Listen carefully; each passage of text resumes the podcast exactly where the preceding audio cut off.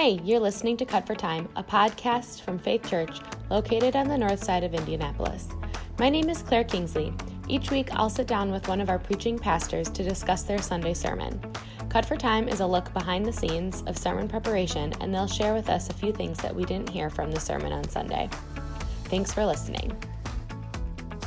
Hey, Joey, it is kind of a dreary day here in Indiana. You are in Chicago.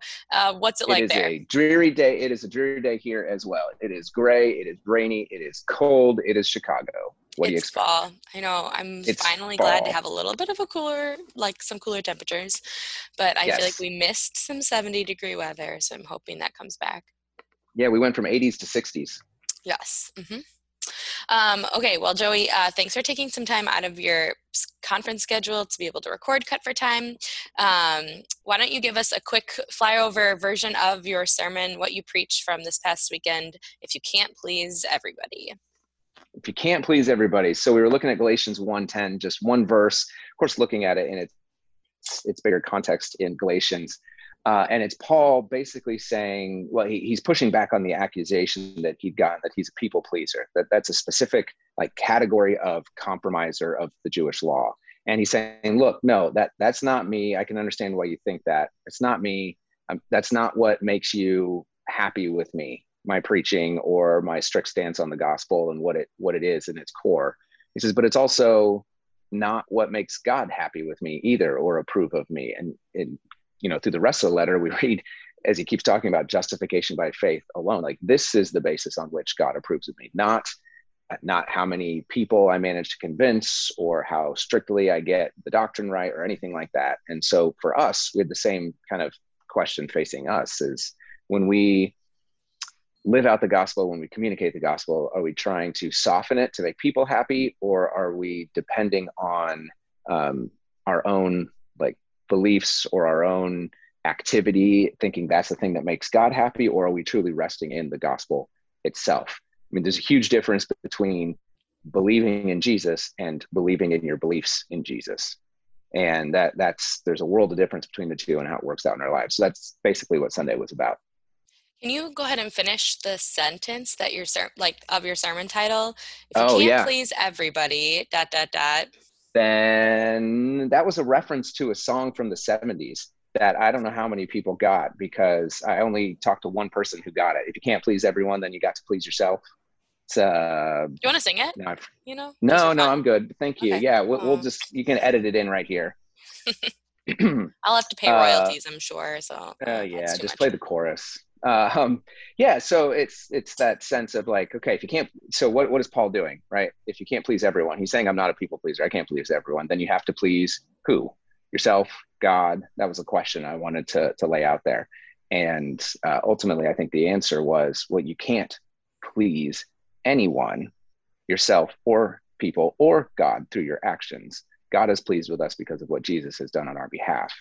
And that's that's it bottom line Okay, thank you.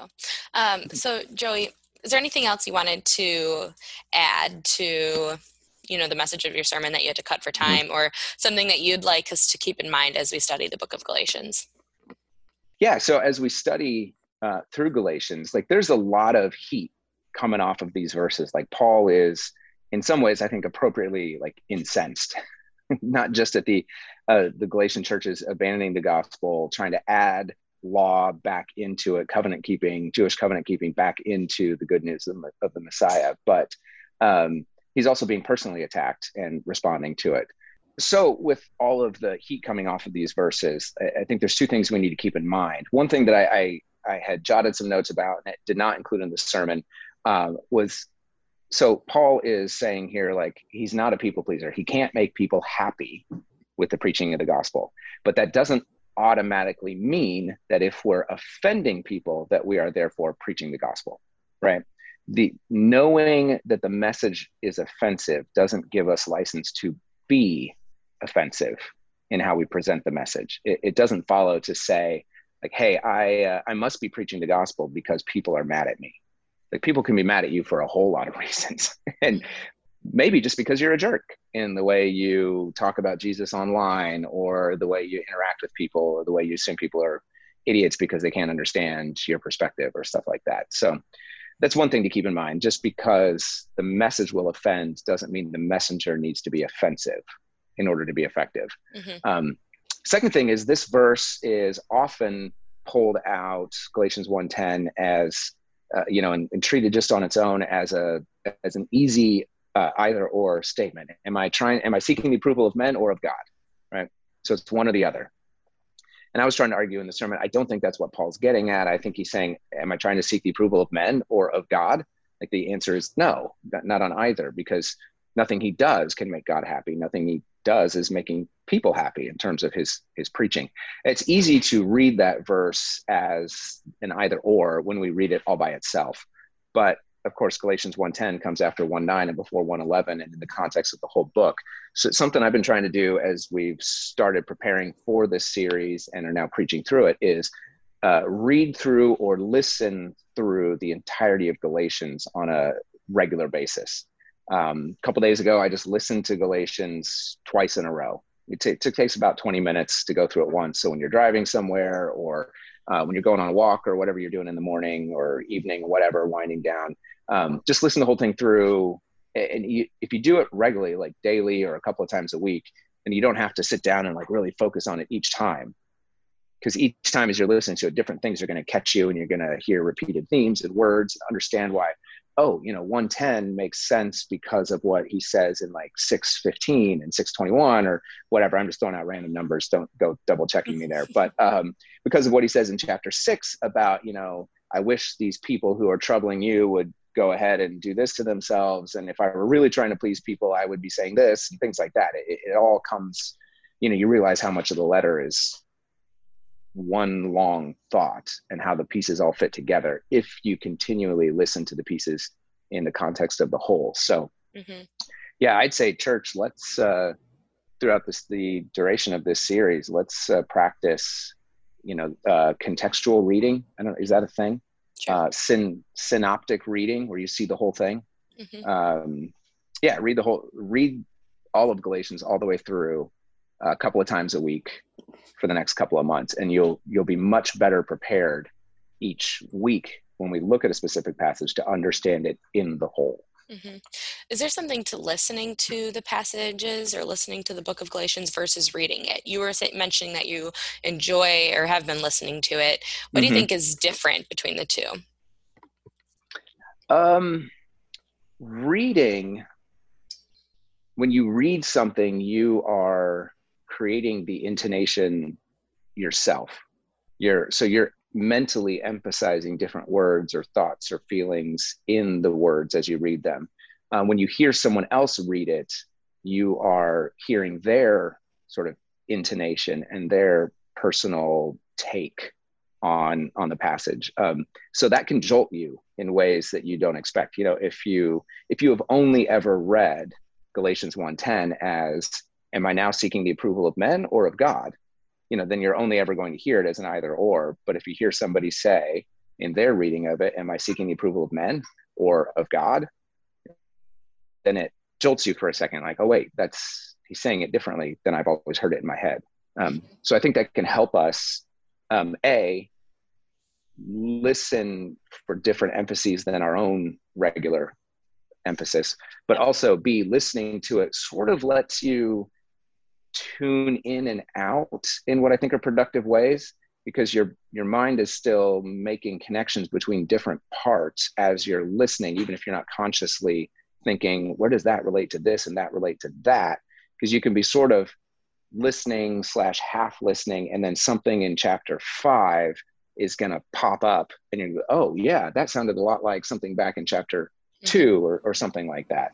Um, so i think listening is a good a good practice for uh, pulling. I was going to say pulling away from the text. That's not what I mean. Um, for sort of observing the text without interpreting it yourself as you read. Mm-hmm. The one thing I would say don't do is don't listen to it while also having the words in front of you. Okay. Um, there, there's studies that have shown actually that if you are listening to something while looking at the words, you you most of your attention and memory goes to how the person read it instead of what they were saying.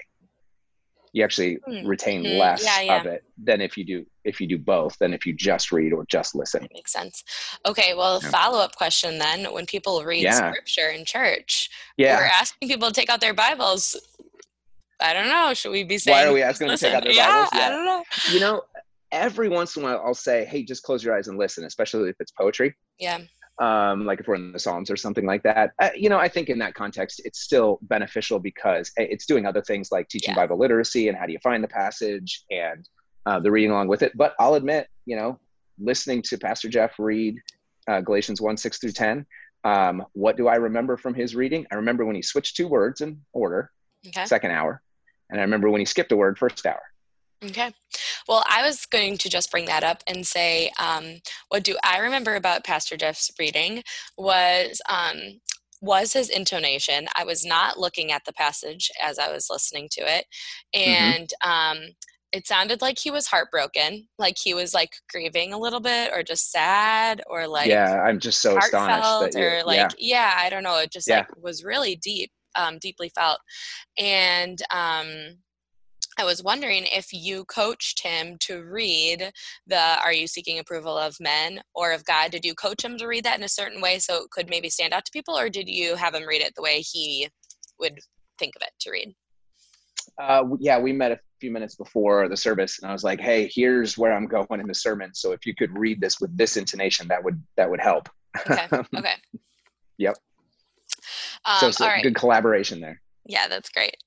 Um, okay, Joey. So my last question is, what can we do to be prepared for next week's sermon? You are preaching yeah. for the third time in row in this, you know, start of the series. How can we be prepared? Yeah, yeah. Uh, so read ahead. Um, we're covering a big chunk this next week. It's uh, Galatians 1 11 through chapter 2, verse 14. It's Paul's giant autobiographical sketch um, so basically, what he's he's done is he's he's arguing for the authenticity and the authority of his gospel message, saying it wasn't it didn't come from anyone, any other person, came directly from Jesus. Um, and then he's going to tell that story, like how did that happen? How did he verify his message that what he heard from Jesus was accurate? Did the the leaders in Jerusalem add anything to him or not? Uh, we're going to dig into a lot of the social and political pressures that are on the South Galatian community at the time. Um, but I would just say read that whole autobiographical section, 111 to 214, maybe read Acts 13 and 14 to get some of the context um, from Luke's perspective. But um, just read ahead, be ready, because every single time Paul digs into his own biography, um, he does it for the sake of our growth and our learning. Um, it's never self-aggrandizement or anything like that. He's always saying like, "Hey, you should, you could learn from this." Um, so here's what to learn. So uh, yeah, just uh, read ahead and be prepared because we're going to cover a lot in one week. Okay, super. Thanks, Joey. Thanks for your time. We'll hear yeah, back no from problem. you this time next week. We'll be back recording Cut for Time, we look forward to it. Yeah, me too. Sounds great. Thanks for listening to this week's episode of Cut for Time. If you wish to submit questions to our pastors following their sermon, you can email them to podcast at faithliveitout.org or text them into our Faith Church texting number, and we'll do our best to cover it in the week's episode. If this conversation blessed you in any way, we encourage you to share it with others. Thanks for listening. We'll be back again next week.